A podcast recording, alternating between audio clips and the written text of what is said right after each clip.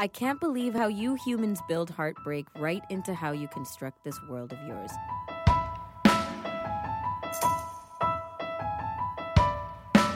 This is a quote from Letters with Smokie, which is a book we'll be discussing on today's episode of AMI Audiobook Review, written by Rod Michalko and Dan Goodley, authors of the book.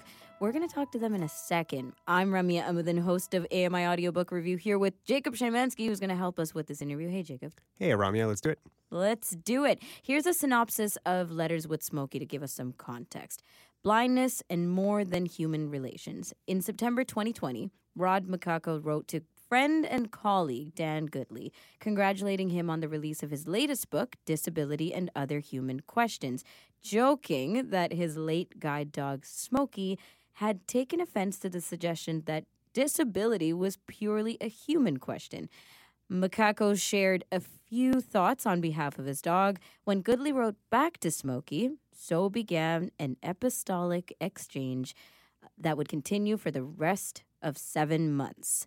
As the COVID 19 pandemic swept across the world and the reality of lockdown imposed isolation set in, the Smokie Letters provided the friends space to come together in a lively exploration of human animal relationships and to interrogate disability as disruption, disturbance, and art.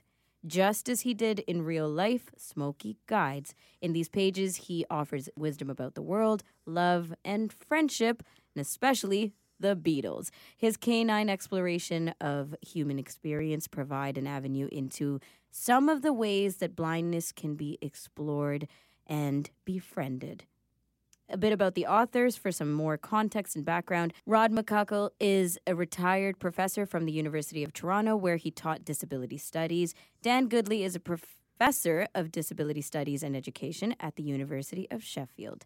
Welcome to the show. Thank you. Thank you. Nice to be here. Well, let's um because I gave you a synopsis. This is straight from what everybody else can get, the printed material, but in your own words, can you walk us through the story behind the creation of this book? And I'm not sure which one of you want to take it on, but Rod, maybe you, because you were uh, part of the the Smokie Letters. That's right. Thank you. Um, it was it was uh, as you say in 2020 when Dan published his book on disability and other human questions. Uh, I, I, congratulated him on it. Dan and I have been friends for, for so many years, and so we've celebrated each other's uh, publications and other kinds of things we've sold. Mm-hmm. But um, I, I, then thought about the title, and uh, Smokie, my, my, my guide dog, passed on several years ago. And I still kind of think of him and almost talk with him a, almost a daily basis. And so I just thought, I wonder what Smokie would think about this disability and, and human question, other human questions. And so just just for the fun of it, I just thought I would write down this email and congratulate him on his book and tell him that Smokie had a few things to say. And I said, "It's but remember, Dan, I'm just this is me, it's Smokie." Mm-hmm. Um, so I just said, "Hi, Dan," and Smokie began to talk about um, what he found particularly offensive about the title "Disability and Other Human Questions." Saying something like he had been he dragged a blind guy around for most of his adult life, so he knew a thing or, thing or two about disability. So it started that way, and I think um, uh, that one of the things that fascinated me from the beginning is that there was no intention whatsoever that this would become a book or any other kind of publication for that matter. We just were, um, first of all, having fun between the two of us, between Dan and, Dan and myself.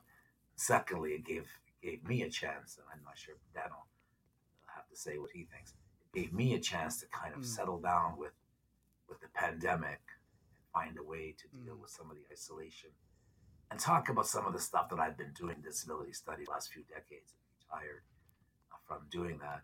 Uh, kind of thinking about what, what did that all mean in my lifetime or what did it all mean? What was I giving to disability and disabled people over the decades I taught disability studies? And it gave me a chance to say it through through um, invoking Smokie as, as, as, as, as a voice that was alongside of me through many of these years. Mm. So it's not just so your alter was, ego. It wasn't just my alter ego, although it's a good way to put that. Okay. And Dan, at what point during these exchanges did you feel like you were you were talking to Smokie the individual instead of just an alter ego of Rod himself? it's uh, yes, thank you for this opportunity, and it's really interesting you've asked that question because that's I suppose one of the kind of key things for me about this process is that in writing I only ever thought of Smokie, um, occasionally Rod, and I, I, mean that I really mean that. That's uh, I think Rod was surprised that I wrote back to Smokie not him. And as the kind of the series of letters, the correspondence developed, I was really, really interested in kind of getting to, to Smokie's story and as much as anything, you know, trying to get Smokie to, you know, fill me in on some of the stuff that Rod perhaps hadn't told me. Uh, so it felt this kind of, I did feel very much kind of, it was an engagement with Smokie. Um, and indeed, when we were asked by the publishers to give a, a bit of an introduction to this quite, you know, bizarre setup, uh, we were asked to kind of write about the writing process. And I think both Rod and I felt, I don't know, this is quite a tricky one for us because in, in talking of the writing process, it, it kind of, you know, was trying to put into a frozen text some of the magic that was felt in writing to Smokie. And I would suggest that as Smoke, as Smokie was speaking through this text, this freed up uh, both of us actually to give some answers, but most importantly, to ask some pretty big questions to one another. So yeah, it was. Um, this was one of the most interesting pieces of writing I've ever engaged in because I was seeking answers mm-hmm. through Smokie, who has who had a long life of engagement with the world, and he also straightway made me realize that my original book title was somewhat lacking. mm-hmm. Yeah, it's funny when you started talking about the illustrations as well. Smokie had a lot to say about that, the book cover.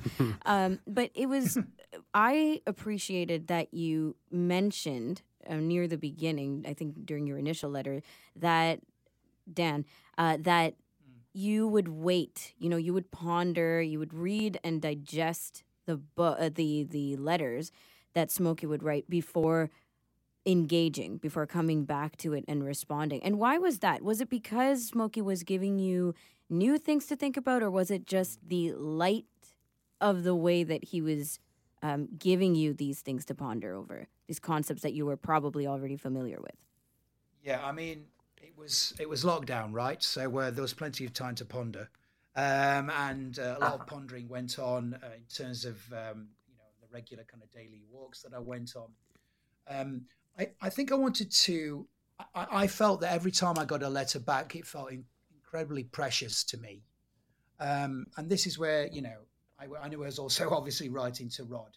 I don't take for granted any story that Rod shares with me about smoking because they are so precious to Rod. Um, and they are imbued with so many different elements to them. Uh, and one of those, of course, is that both Rod and I do a lot of time writing in kind of academic circles and perhaps in academic ways. And I think what, what I was getting back from Smokie were some um, very punchy, very straight to the point, and also some pretty brave, courageous stuff mm. that was coming my way in the way of responding to my questions, but also throwing back to me kind of questions. So, um, yeah, I didn't want to kind of take these for granted. I wanted to to sit with them, these precious stories, and um, hopefully gives something good back. And a lot of the time in the text, you'll notice Smokie has no patience with any kind of. Well, seeing um, as seeing as both of you are have and are currently professors, mm-hmm.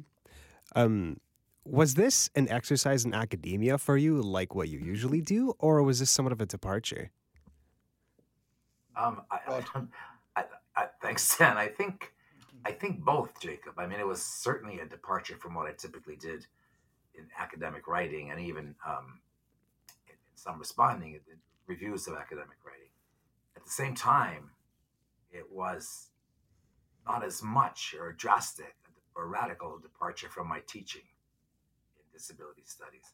So I, I began to realize after many, many years of teaching, which is the problem with, uh, at least the problem I have with teaching, is that I, I'm, I'm a little, little um, reluctant sometimes, a little bit slow to learn from my own teaching and from what I, what's being taught in the classroom beyond the teacher and the students, mm. that, that, that, kind of a dichotomy.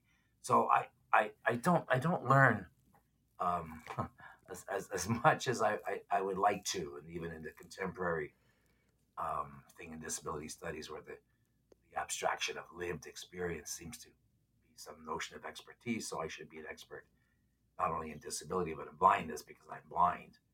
That that's kind of a difficult one for me. So it sounds like this was somewhat of a learning experience for you as well. Mm. Oh, incredibly so. I mean, it was you know when Dan says that the, the stuff was precious that he was receiving from Smokie, it was equally as precious for me to learn the kind of freedom I would have in speaking uh, with Smokie.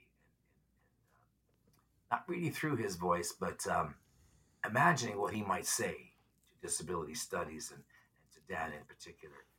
It, it's um, in the same kind of way where you asked initially uh, if, if uh, Smokie was a mere alter ego or something like that. Sometimes my blindness is like that, that kind mm-hmm. of an alter ego. and um, hmm. you know, S- S- Smokie's taught me it, and, and continues to do so in so many ways because of, of, the memories and of the feelings and stuff I have with uh, in being with him those those those many years of um, just how crucial, just how crucial this life of disability is to the world.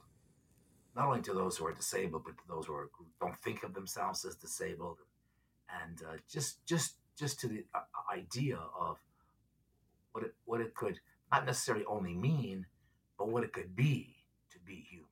Mm-hmm. So I think disability studies quite often loses that and, does its own particular agenda.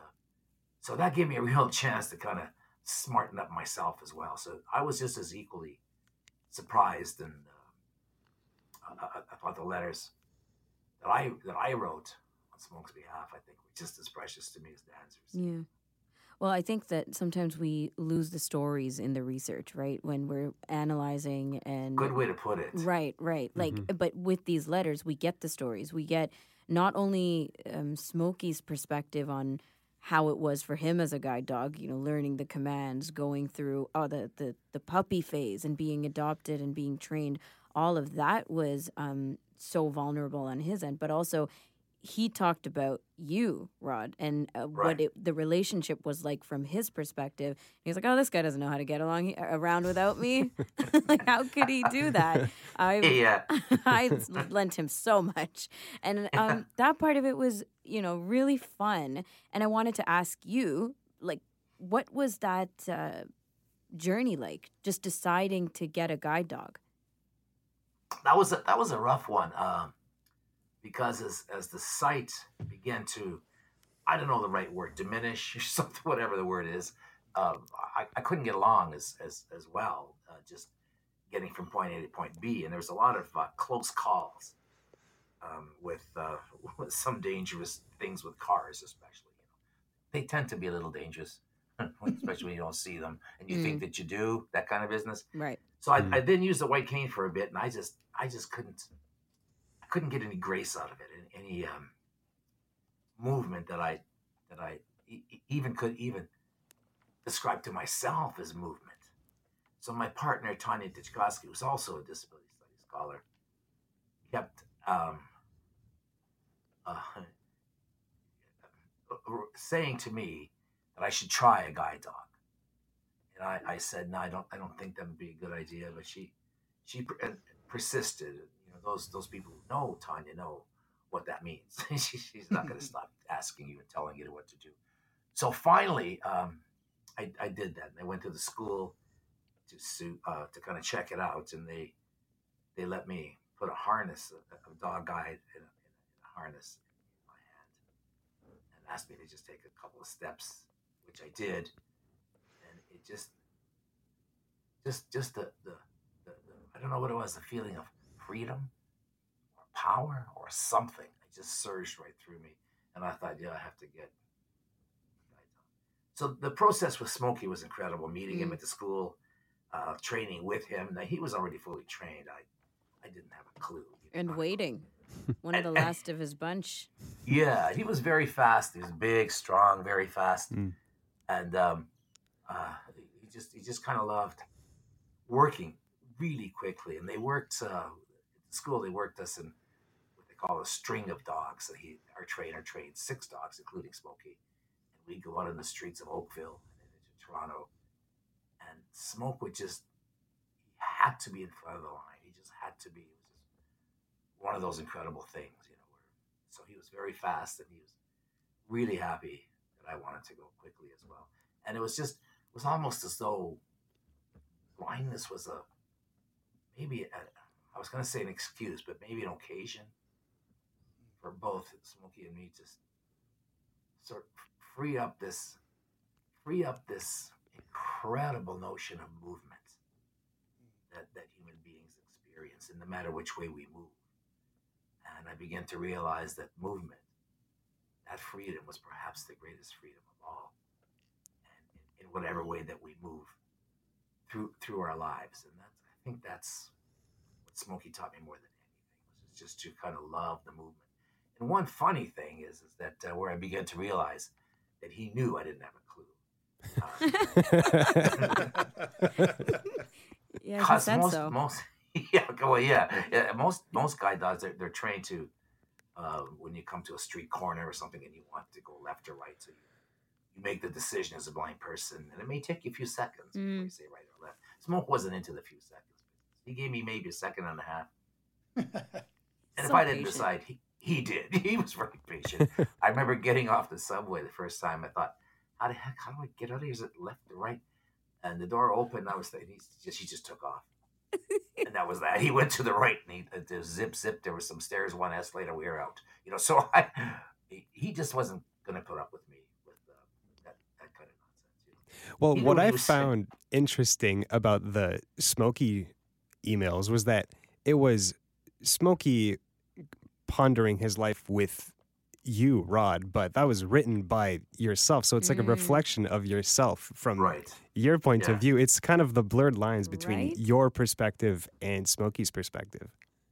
It's it's true, and and you know those lines are blurry, Jacob, and uh, uh, no matter what perspectives we use, like blurry between the perspectives of disability studies and, and, and the experience of disability, whether ours or that of others, and the uh, just just the blurriness of the perspective of blindness, and and the blurring that with sight, and and that kind of thing. But that's that's that's a really good point that uh, Smokie just taught me that that um, when I was moving in the streets, moving in life with Smokie, what was moving was Smokie together. It wasn't um, mm-hmm. it wasn't Smokie was not a technical assistive device for me getting around at all. It was a movement together in blindness. And, uh, that's what he taught me is that it, you never ever move alone in this world. Something else um, that's blurry about this book is it kind of blurs the line between fiction and nonfiction mm-hmm. because it is based on both of you's real experiences, real email exchange. Smokie was a real guide dog, but the only thing that's really fictional about this story is the anthropomorphization of of Smokie, because obviously he doesn't he can't verbalize his thoughts. And let alone write them. yes, yeah, and let alone write them. So given that hazy labeling, how would you ideally want your readers, readers to to approach this read? Dan, what do you what do you think on this? Yeah, I mean, yeah, the, the, I think haziness is another interesting word here because um, I kind of take a little bit of offence at the very idea that this is somehow fictional when I know it's completely fiction is all we have, right? There's something about the kind of authenticity, the honesty, the openness preciousness of the stories that, that, that Smokie shares with us, and that when we you know we come to kind of um, as we all do categorize different kinds of writing, it somehow feels that you know to make these kind of distinctions we're you know we're in danger of, of simplifying um, this kind of form of writing through that kind of categorization. And by the way, Jacob, I'm not having a, a go at you there. I just think there's something about how we think of writing. I mean, as I was also struck by the opportunity within the writing to Smokie to really, to use a nice British phrase here, to really take the piss out of Rod, to give him a rise, to challenge him, to pick him up, to really go with the fact that you know right. he was tot he was totally you know inept at this at this you know being the guy who you know is now has some kind of responsibility over Smokie. What a joke that is! But and I and I and I, want I wonder about how the I suppose the playfulness of the way we wrote together permitted us to to rib, to challenge, to joke, to jest with one another. But actually, it got us to some very interesting ways of thinking. It did about the world, about blindness. Um, blindness is only one thing uh, that's you know um, spoken about within the text. There are many things, and just to finish, I thought, Rod, when you're there talking about the grace uh, and the movements that you and Smokie engaged in in the world. I was just thinking that about how those words, those beautiful words, contrast with the word you used earlier, which is diminished, right? Or you right. know, mobility, mobility, which is always you know a word that kind of comes alongside disability. So I'm wondering here about this kind of playfulness of the of the writing, the style of writing, actually kind of might capture, maybe even fit with the possibilities that Smokie and Rod both bring to the world. I think I think I think uh, Dan's right in so many ways. Um, one of the things about the, the, the, distinctions or sometimes differences we say with fiction writing and nonfiction writing, I mean, there's clearly, as Jake, as you say, Jacob, there's a there's a fictional character of this of this book, namely uh, Smokie writing. You know, that is, in a sense, in a sense, a fiction. Um, I think I think what we try to do or how I would like readers to read this book is um, with an understanding that no matter how we live our lives, and that's I think why we quoted, quoted Kris Kristofferson is that you know all our lives is like partly truth and partly fiction. That's why we're mm. moving contradictions, you know. And there's an, a beautiful writer, a beautiful indigenous writer in Canada named Thomas King, and in his Massey lectures, the first first chapter of his Massey lectures, published into a book, uh, Truth About Stories. The, he says that the, the, the, truth about stories is that that's all we are. Is that we story hmm. our lives in whichever way we right. decide to do that. Now, the, the offensive thing, what offends me in a, in a way that Dan was speaking about offense, is when academics, namely me, Dan, think that we're not telling stories hmm. when we write academically. I mean, that's nothing but a story. Exactly. The, the, the question isn't, is it accurate? Is it correct? But is it a good one? Can I live with by this story of disability? And frankly, um, I hope this interview doesn't get to other disability studies scholars, but frankly, often disability studies is not that great of a story to live disability in and with. Right.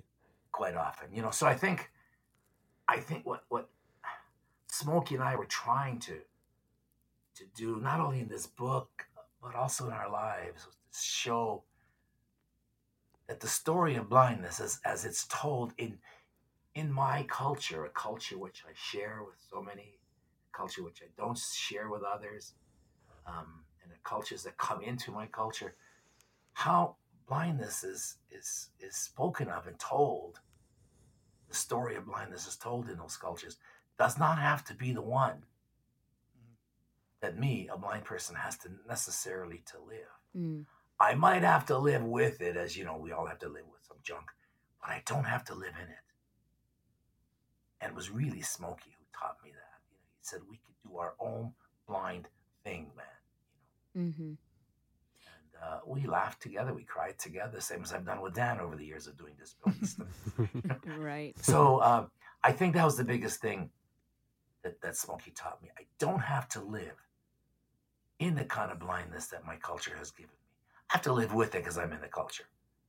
But we don't have to live in it, Rod, is what he was telling me, which was a tough lesson to learn. Man, you know.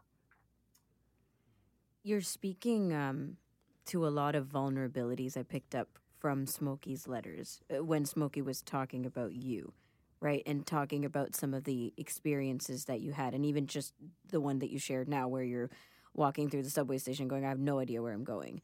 Um, yeah. And there are these expectations, right, of or the ideals of what it's like to be a proper blind person, how to do it right, and how to know how to handle your guide dog, and all these things. Um, so that stark, you know, contrast of Smokie going, no, he has no idea what he's doing without me, is such a vulnerable place to be in as reflection, as Jacob pointed out. Um, but I'm curious, Dan, if you had to challenge yourself for things that you were defensive about, about things that you thought you knew already. Um, other than the Beatles argument, which was everyone was getting defensive on that. But with things that Smokie was bringing to you, or that Smokie was bringing to you that may have been different, uh, contrasting, challenging what Rod could have been giving to you. Um, did you have to sit with that as an academic, as a person who also uh, studies this realm of work, and you know has your own preconceived notions? I mean, well, firstly, I, I, I wish I could, uh, maybe I will. I'll, i must follow up with um, Smokie the idea that, that Rod's not a proper blind person. I think Smokie could say something very, very interesting about that, very funny about that. Um, yeah, I, I think, yeah, I, I think, I think that I did. And what was important and very, I think, enlightening was there's a lot of stuff written across various kind of academic spaces about vulnerability. But like Rod was saying earlier, sometimes it feels that those stories aren't, um, they're not particularly evocative of vulnerability. And I think what is interesting in this in this book, and I think what I'd hope the readers get from it is we get to some interesting conversations about our shared vulnerabilities, about mine, about Rod's own vulnerabilities, but we get to that through, you know, interrogating from a dog. Now, that, you hmm. know, this is, I think, very interesting because prior to this, these kind of letters, I was very much into some of the kind of writing around what's now called kind of post-human theory and post-human thinking. I'm still very interested in that. But I thought what was interesting about you know, probing Smokie. And in, in, the book, one of the things I do is I'm endlessly probing him. I'm endlessly pushing him to tell me more. And one of those things is about vulnerability. It is interesting, though, isn't it, that we get to some fascinating conversations about vulnerability through a conversation with a dog who's not, doesn't happen to be um, currently uh, with us now. So, yes, I did, but I think I, I, I did kind of find myself engaging in, the, in those kind of self-reflective moments. And of, and of course, it was at a time when vulnerability was, you know, particularly magnified and illuminated by COVID nineteen. Right. But it, but what he, but what what Smokie does is he gets us to think in a very very relational way across humans and non-humans, across the kind of ways in which, you know, when Rod and Smokie rock up in any space, suddenly that space is fundamentally shifted and changed by them being there so I think um, what Smokie did is like all good academics. He just totally confused me about my own vulnerability. he called us out on a lot of stuff, that's for sure. Yeah, and so so basically, just he's made me even more uncertain. and some might say even more vulnerable. So thanks, Smoke. How do you think I feel with it? Yeah. so this book, correct me if I'm wrong with my interpretation, but setting it within the context of an epistolic correspondence, email correspondence, serves as a way to switch the perspective of the typical narrative of disability. And given that change of perspective, what are the ideas that came from that? Well, for me, Jacob, the, the, the I have, I still do academic writing, as, Dan knows. Uh, uh, not, not, not in the way that I did it before, not as much and stuff like. I still publish with Tanya and Dan and other people, and still on my own some academic stuff. But I've turned more and more to fiction writing now, um, as as a way to emphasize for me in a more direct way that disability is is really a conversation that takes place in the world, a real one not a not a made up one, you know, uh, but a real conversation uh, be, between and among all these different characters. As some of them we've been mentioning here today, the character of vulnerability, the character of humor, the character of, of, of all sorts of things uh, relational to disability, the character to like what humans know as opposed to what animals know. That distinction as well, and the the, the blurriness of that one too. Um, I think uh, I think that in some ways it's it's uh, not necessarily easier because it's much more difficult for me to write fiction than academic stuff. I mean, you just spew that stuff out. You know, it's formulaic in some ways, but it's um, it's more um, opening myself up to the vulnerability of having a conversation, of really, really trying to uh, invoke a conversation that's already in me in relation to disability, to, to how how I communicate and talk with my blindness on a on a not on a daily basis, but on every second basis. Um, so much part of my life, or is my life in so many ways. So Smokie taught me that with with fictional stuff because I would talk with him as we worked. I mean, I talked with him like he totally understood everything I said, and he did understand a lot, you know. But um, it wasn't. I probably should. There are people in Toronto right now who have an opinion or an idea of guide dogs that is totally false and inaccurate. You know, the stuff that I would say about uh, Smokie, what he could do, you know, how he could, how he could see that lights were actually green or red, which he didn't. but some people thought he did and said, "Wow, he's incredible that way." I said, "Yeah, I have no idea how he knows it's green." You know, shouldn't have done that, or make fun of people as we move through a place like Yorkville, for example, which is a Dan. I think you know that. It's kind of a wealthy shopping place, and me talking to Smokie about the people we encountered, uh, uh, speaking aloud, which I shouldn't have done either. But Smoke enjoyed it, and I enjoyed it, and and this this book with the letters just opened up that space for having a conversation. That disability and blindness and humanness, what it means to be human, and what it means to be a friend and love and all that kind of stuff. That that is actually a conversation that's ongoing. It's not a series of of stipulations and of so-called knowledge. It's a it's an ongoing blurry conversation, and I was just so grateful for Dan, um, who just allowed me to get into that conversation in a lot of more direct ways with him over the, mm. over the pandemic. Yeah, I mean, I just to quickly add to that, it's important to recognise again, you know, when this when these um, emails were taking place during COVID nineteen, and I felt that um, Smokie's stories were um, a really kind of affirmative, um, you know, part of my my life when so many kind of colleagues and comrades' lives were being utterly, you know, reduced and, and actually rendered disposable by the pandemic. So we shouldn't forget that when we were writing these stories, when we were having fun together, when we were sad together, this was t- taking place against a wider kind of you know global cultural narrative, which quite honestly was was suggesting and indicating through public health measures and so on that disabled lives were, were not worth save, mm-hmm. not worth saving. Never mind worth you know kind of empowering. So, you know, I think one of the messages we want to that comes in there that whilst there is a lot of joy in these letters, we do uh, make reference to and remind the reader um, that the pandemic magnified wider processes in the world whereby you know the disability experience is, is, is often a, a, disposable experience and what, what, what I hope is that through these stories we're reminded of some of the, the power of disability activism to challenge these kind of ideas that still today are kind of still lurking within you know everyday ways of thinking. Mm-hmm. Mm, yeah. No, I, I completely agree. Like the baseline for advocacy, it almost felt urgent through the pandemic for people with lived experience, but also allies and um, others to really, really step it up and make a bigger impact or, or even a more basic basic impact to understand or to have people understand that you know this is this is absolutely unacceptable uh, some of the the struggles that people were facing.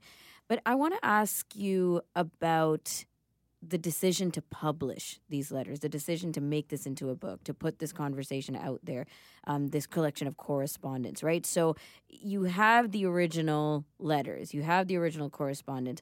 Where was that link and that moment where you went from that to publishing? And then what came up around that the editing, the proofing, the changing around. You know, were there a lot of differences between the organic original form of these letters to what we have now? Um, it was just interesting how those how the publication came up because Dan and I had not spoken of it. Now there was a few times in Toronto and then um, actually talking to Dan in, in different places. Uh, we could travel a little bit more with the where we, um, where, where my, for instance, my partner Tanya would tell people about this, these letters because she would read them. Some others just kind of took a look at them and they said, "Oh, you know, these letters are amazing. They make you laugh. They make you cry." And there were a few people here and there, friends of mine in Toronto, who said, "Why don't you publish that?" And I just thought, nah, this, this isn't one of those things for publication. It's not what we intended this to be. Or wasn't even interested in going through that process. As you know, especially through university press, that's a tough process, man. You got to go for for a long time. And I have a friend named um, who I met in Toronto when I published my first book at the University of Toronto Press, named Jill Jill McConkey, who's the uh, acquisitions editor at the University of Manitoba Press now. And I was talking to her about this book on a, on a Zoom, uh, uh, having a beer line one day, and uh, she said, "Just send it. just see what it's like." And I said, "Well, it's not an academic book." I sent it to her anyway, and she wrote back and said, "I, want, I love this. I want to publish this here." And I said, "Well, I'm not making many many changes to make it academic." She said, "Well, there's not going to be that many." So they, they they wanted something that they called. I love this expression. Some what do they call it then? Some academic apparatus. I think it was one of the most fascinating little hunks of story ever.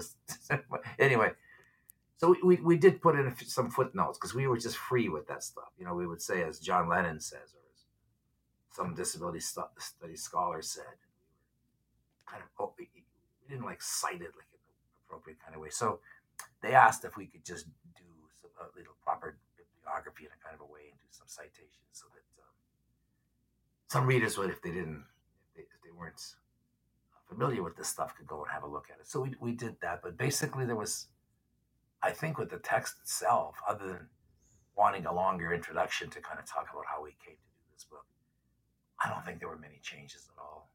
And mm. we, do you call many changes? And how well, yeah, about? I mean, yeah. Sorry, so go, go ahead. On. No, go on. I was just going to ask, and and your preamble or like the pretense yeah. to all of that? How did you decide um, how much we needed to know before getting right into it? How much? So I, I, think how much we needed. What do you mean? What kind of in terms of mm-hmm. background? Yeah, exactly. Context. Yeah. So I, I, I think um, I don't know if you'd agree with this, Rob, but I, I think I think we both resisted that a little bit. Yeah. Um, and it's it's interesting because we haven't spent a lot of time together talking about the writing process. And so, you know, I accept that there needs to be some kind of background to this for the reader if it's becoming a obviously as a publication. We've added that, but it did feel, yeah, there's a resistance because I I, I suppose in it's in writing about the writing, given that kind of context, um, I, we worried a little bit that we were kind of undoing the the power of Smokie's stories and Smokie's words there. Um, so, uh, Rod, would that be fair? Do you, that, do you that feeling of resistance? So. I think so. I think I think we're, we're, probably resisting when the we had a brief little introduction initially, right, explaining that while we did know what we were doing with Smokie's voice, you know, the, the press wanted, as Dan and you, you, people said, more of a context how we how how this is to be read. And one of the reasons we resisted is, as Dan said, we, we didn't want to undo. That's a nice word, Dan. Undo you know, both the power and vulnerability of Smokie's voice as it came through Dan and through me. Um, I mean, I, I, yeah, and I would, I would also kind of add to that that uh, the first draft of the introduction, I kind of pinged over to Rod. Um, I think if Rod had been nearby, he'd probably thrown things at me because I did that classic thing of giving like a, a you know, kind of a, an academic introduction thus utterly undermining the whole premise of the of the text. Yeah. So this, yeah, you know, this right. kind of usual falling back into, all oh, right, okay, well, we need to give an academic contest here. I mean, one of the other kind of urges to to publish this book is that, frankly, Rod Michalko has dined out on Smokie's stories for years now. And it's about time that Smokie got his name in the title of the book. yeah, yeah. But he said that a few times. You know, said the, the, the first book I wrote. Uh, two and one. I mean, that's what he says. He says that I had my say, so it's, time for him. But uh, you know, and, and, the thing about uh, writing the introduction, I think what we resisted as well is you know when an academic tells a joke and then has to explain why it's funny, you know, which means it's not funny, you know. So it's like that kind of thing. We didn't want to explain vulnerability, the love, the tears, the laughter in this book. So I think we resisted that kind of thing. But then we found a way with the uh, with the editors at the University of Toronto, to, or sorry, University of Manitoba Press, to be able to do it. And they were they were actually quite good. They were they, they were they were the copy editor, for instance, was really good, and so was the, the proofreading and stuff. And I think what what I found really really um, kind of kind of rewarding and beautiful was that um, I don't know if you thought this down or not, but the copy editor, for instance, um, they just enjoyed reading the book. They just they wrote us. That's a, good sign. Yeah, yeah, that's what bare minimum. Yeah, yeah. But you know that's a, that's a that's the university press, so they probably right. don't get many things like this. So they just first of all saying how they just got wrapped up in, in reading it. So it was um, that was kind of cool. Mm, they're probably used to reading stuff that's a little bit uh, drier, but I was very surprised to hear that you didn't make too. Your editors didn't make too many modifications to the mm-hmm. emails, because no. I mean, you guys write beautifully in your emails. I never proofread my emails. Nobody ever proofreads their emails. they're remarkably well written, and I, I'm wondering, like, at any point during this process, you you were just writing for yourselves that that's that's crazy. yeah, like, probably you are probably right, Jacob. About when you publish this. Yeah, are you sure from the start you didn't know you were going to make a book out yeah, of this? This right. is awfully suspicious. clean writing, guys. They're a little suspicious, Dan. no, we always write this way. You're so articulate. That's right. You ought to hear My us God. in a pub, Jacob. You, know, you just yeah. inserted uh, the profanity afterwards. I'm assuming. Yeah, yes. we just put that in. That was actually Dan's Dan's mother who read it yeah, yeah. She she wasn't she wasn't very happy with the swearing. To be fair, no, she wasn't. No. Well, that was Smokie doing most of the yeah, swearing. That's right. Yeah, that's what we so. said.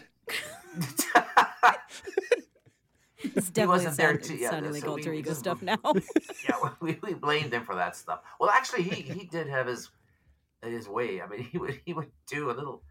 He had this kind of funny shake of his head in the harness. Oh yeah. Uh, when people would do what I thought to be kind of silly things. I mean, I mean, like um, turning into a doorway. We knew we knew where the door was. Smoke would find the door. He would try to put his nose right on the handle of it, so I could just put my hand down his face and open the door. Uh, quite often, the, uh, people would. It happens more often than I like to admit, but uh, sometimes people, if they see us coming in a public building, would open the door, but not say a word.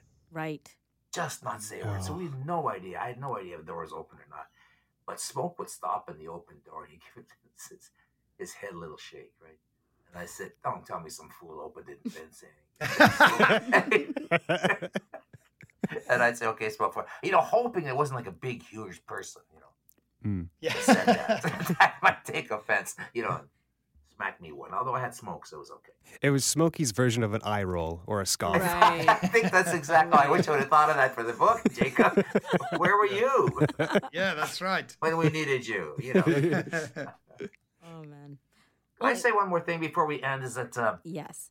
Um, just to stay with Smokie's, the way he. Um, I mean, we did a lot of writing of books. The first few books I wrote, and, and I use a dictaphone to write, and of course did a lot at home. But we would travel out. We did some in cafes and bars around Toronto, you know, and in Antigonish, Nova Scotia.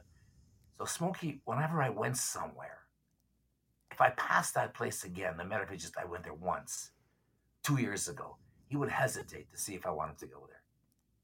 Now, what got embarrassing in my neighborhood and other neighborhoods I hung out in Toronto was that at every single bar, the guy would hesitate. it just got mm. People say, "Is that what you do? You spend your all your time in bars?" You know, this oh, he's judging you. yeah, I said, "Smokie, stop it, just stop it." You know, but um, we, we, we, we, would we would do that. So that was that was kind of a interesting thing. Now, um, we're going to have a book launch for this book. So that's why this what I told you about the bars was kind of crucial. and we were wondering where in Toronto to have the book launch, you know, like a conventional one at a bookshop, you know, or something like that. And my partner Tanya Titchkosky said, "What about that beautiful old bar downtown called the Imperial? Mm. They have a back room. That's where we're going to have the book launch. Smokie would have loved it. Mm. Lovely. Sounds fun. Yeah. Yeah. You guys, thank you so much. Um, really endearing conversation. I think we learned a lot just reading, but uh, talking to you, getting so much of the the background, the knowledge, the you know how this sat with you, this whole experience has been uh, incredible. So thank you for sharing, Rod and Dan, and appreciate your time. Thank you. It's our pleasure. Mm-hmm. Thank you both. All the best. Rod Michalko and Dan Goodley, authors of Letters with Smokie, a collection of letters providing a lively exploration of human animal relationships and space to interrogate disability as disruption, disturbance, and art. You're listening to the AMI Audio Book Review on AMI Audio. Stick with us, we'll be right back.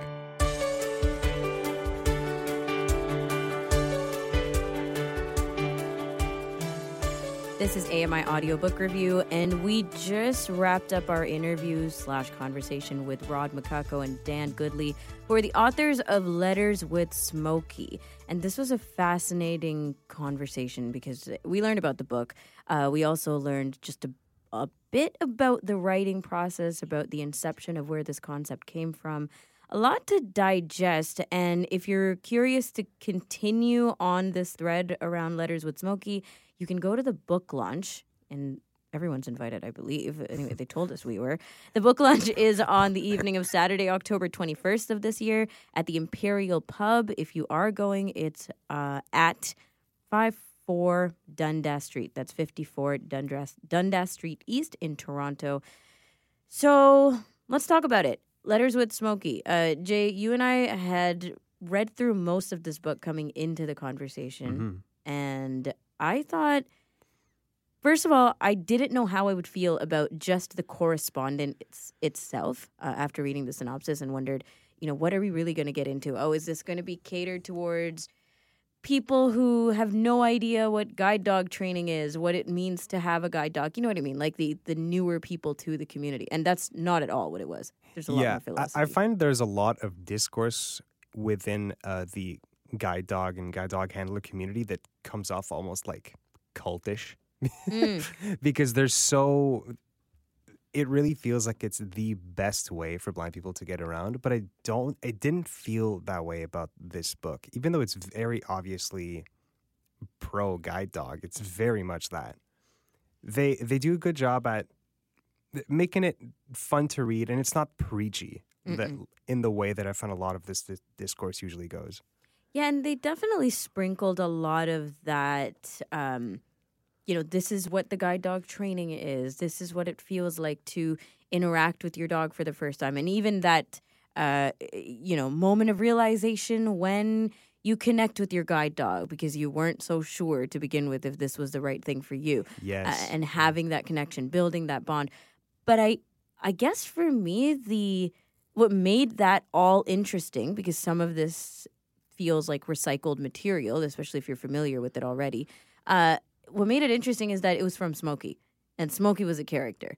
Yes, and I'm not gonna lie, I was definitely more engaged reading the Smokie portions of the book. Mm-hmm. It, it, almost felt like Dan was reacting to yep. to Smokie's letters. Like Smokie's letters are definitely the most novel part of this book and naturally so because it's an anthropomorphized dog. Like that's a mm. really weird situation to be reading from. And Dan's role in this, as you say, reaction, uh, but also, like I mentioned during the conversation, it was interesting that he pointed out how he let Smokie's letters digest a little, uh, digest for days, and then came back with very intense sometimes challenges, sometimes just like realizations and philosophies that he wanted to hear more about. I mean, it was easy enough to follow, but definitely interesting to think like how deep can this conversation really go? Because it uh, doesn't necessarily have to. I really appreciated that we got to really understand the bond between a guide dog and the guide dog handler, but mostly from the perspective of the dog, right? Mm-hmm. like we got to know that Rod really understood the body language of of Smokie. And Smokie like described it like he was doing it very purposely so yes. that Rod would understand, right? Yeah. I love those bits. Yeah, the the parts where Smokie's basically explaining that um, I got you. You know, it, it, I can tell that you don't know what you're doing, but I'm here. And that part of it, I guess, is a lot of the trust and bonding. And speaking of that, these two, Dan and uh, Rob, to begin with, are so tight. Yeah, you can tell just in their in their interactions, not yes. just in the book, but in the interview that yeah. we were listening to before the break. Like you can just tell, eh?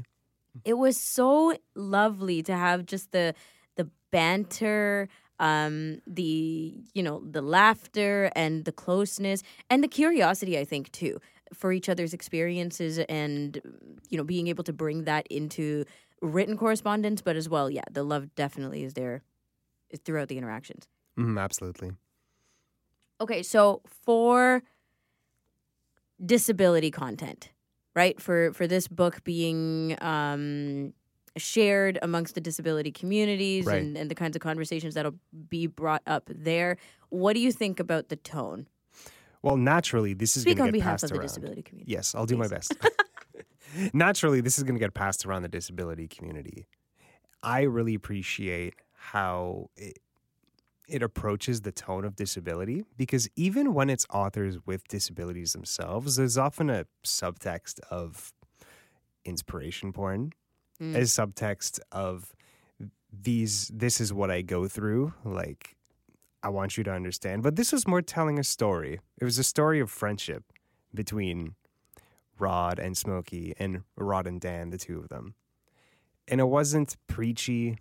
It wasn't it wasn't trying to to teach you anything. It was just it lets you interpret their relationships in the way that you wanted to. Mm-hmm.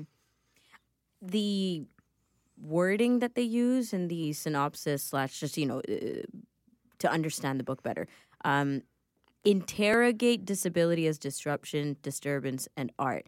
I think that alone gives people the the idea that they're not trying to give you answers right? They're trying to ask questions. And obviously, that was the entire correspondence to begin with. It's just asking questions, asking questions, um, sparking curiosity, just going with different thoughts and understanding of experience. That part, I think, is what makes it very open minded, not just for them as the writers and as uh, academics kind of coming into this realm in a different mm, mindset, but also to invite others to do the same. I think what they really achieved here was opening the doors to what the narrative of disability can be.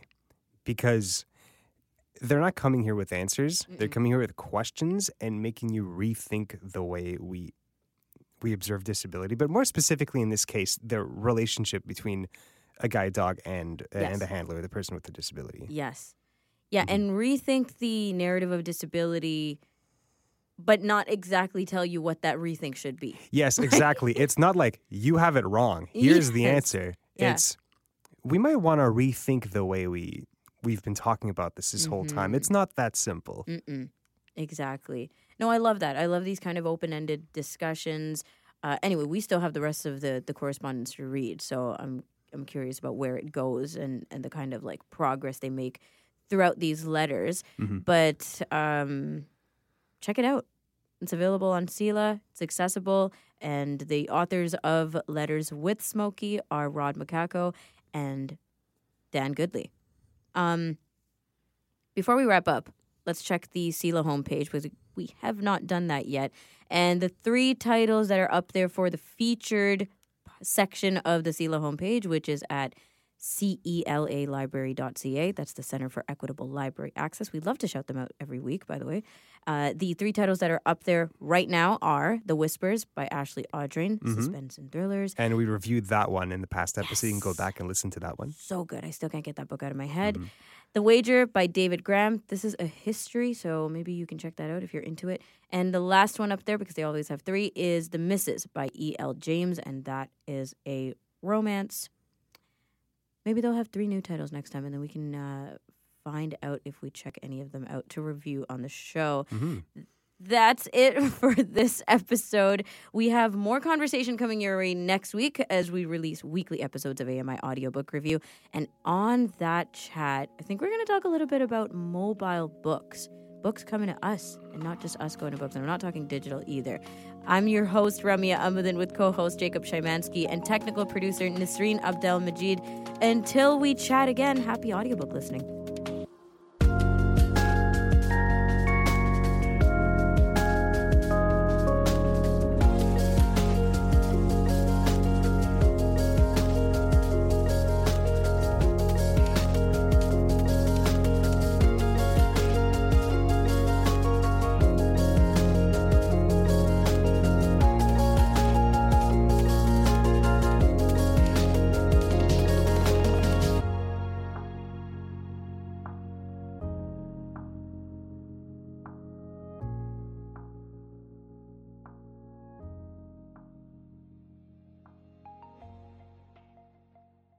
Hi, I'm Stephen Scott. Join me every day for Double Tap. It's a show where we occasionally talk about technology for blind and partially sighted people. You'll find us wherever you get your podcasts.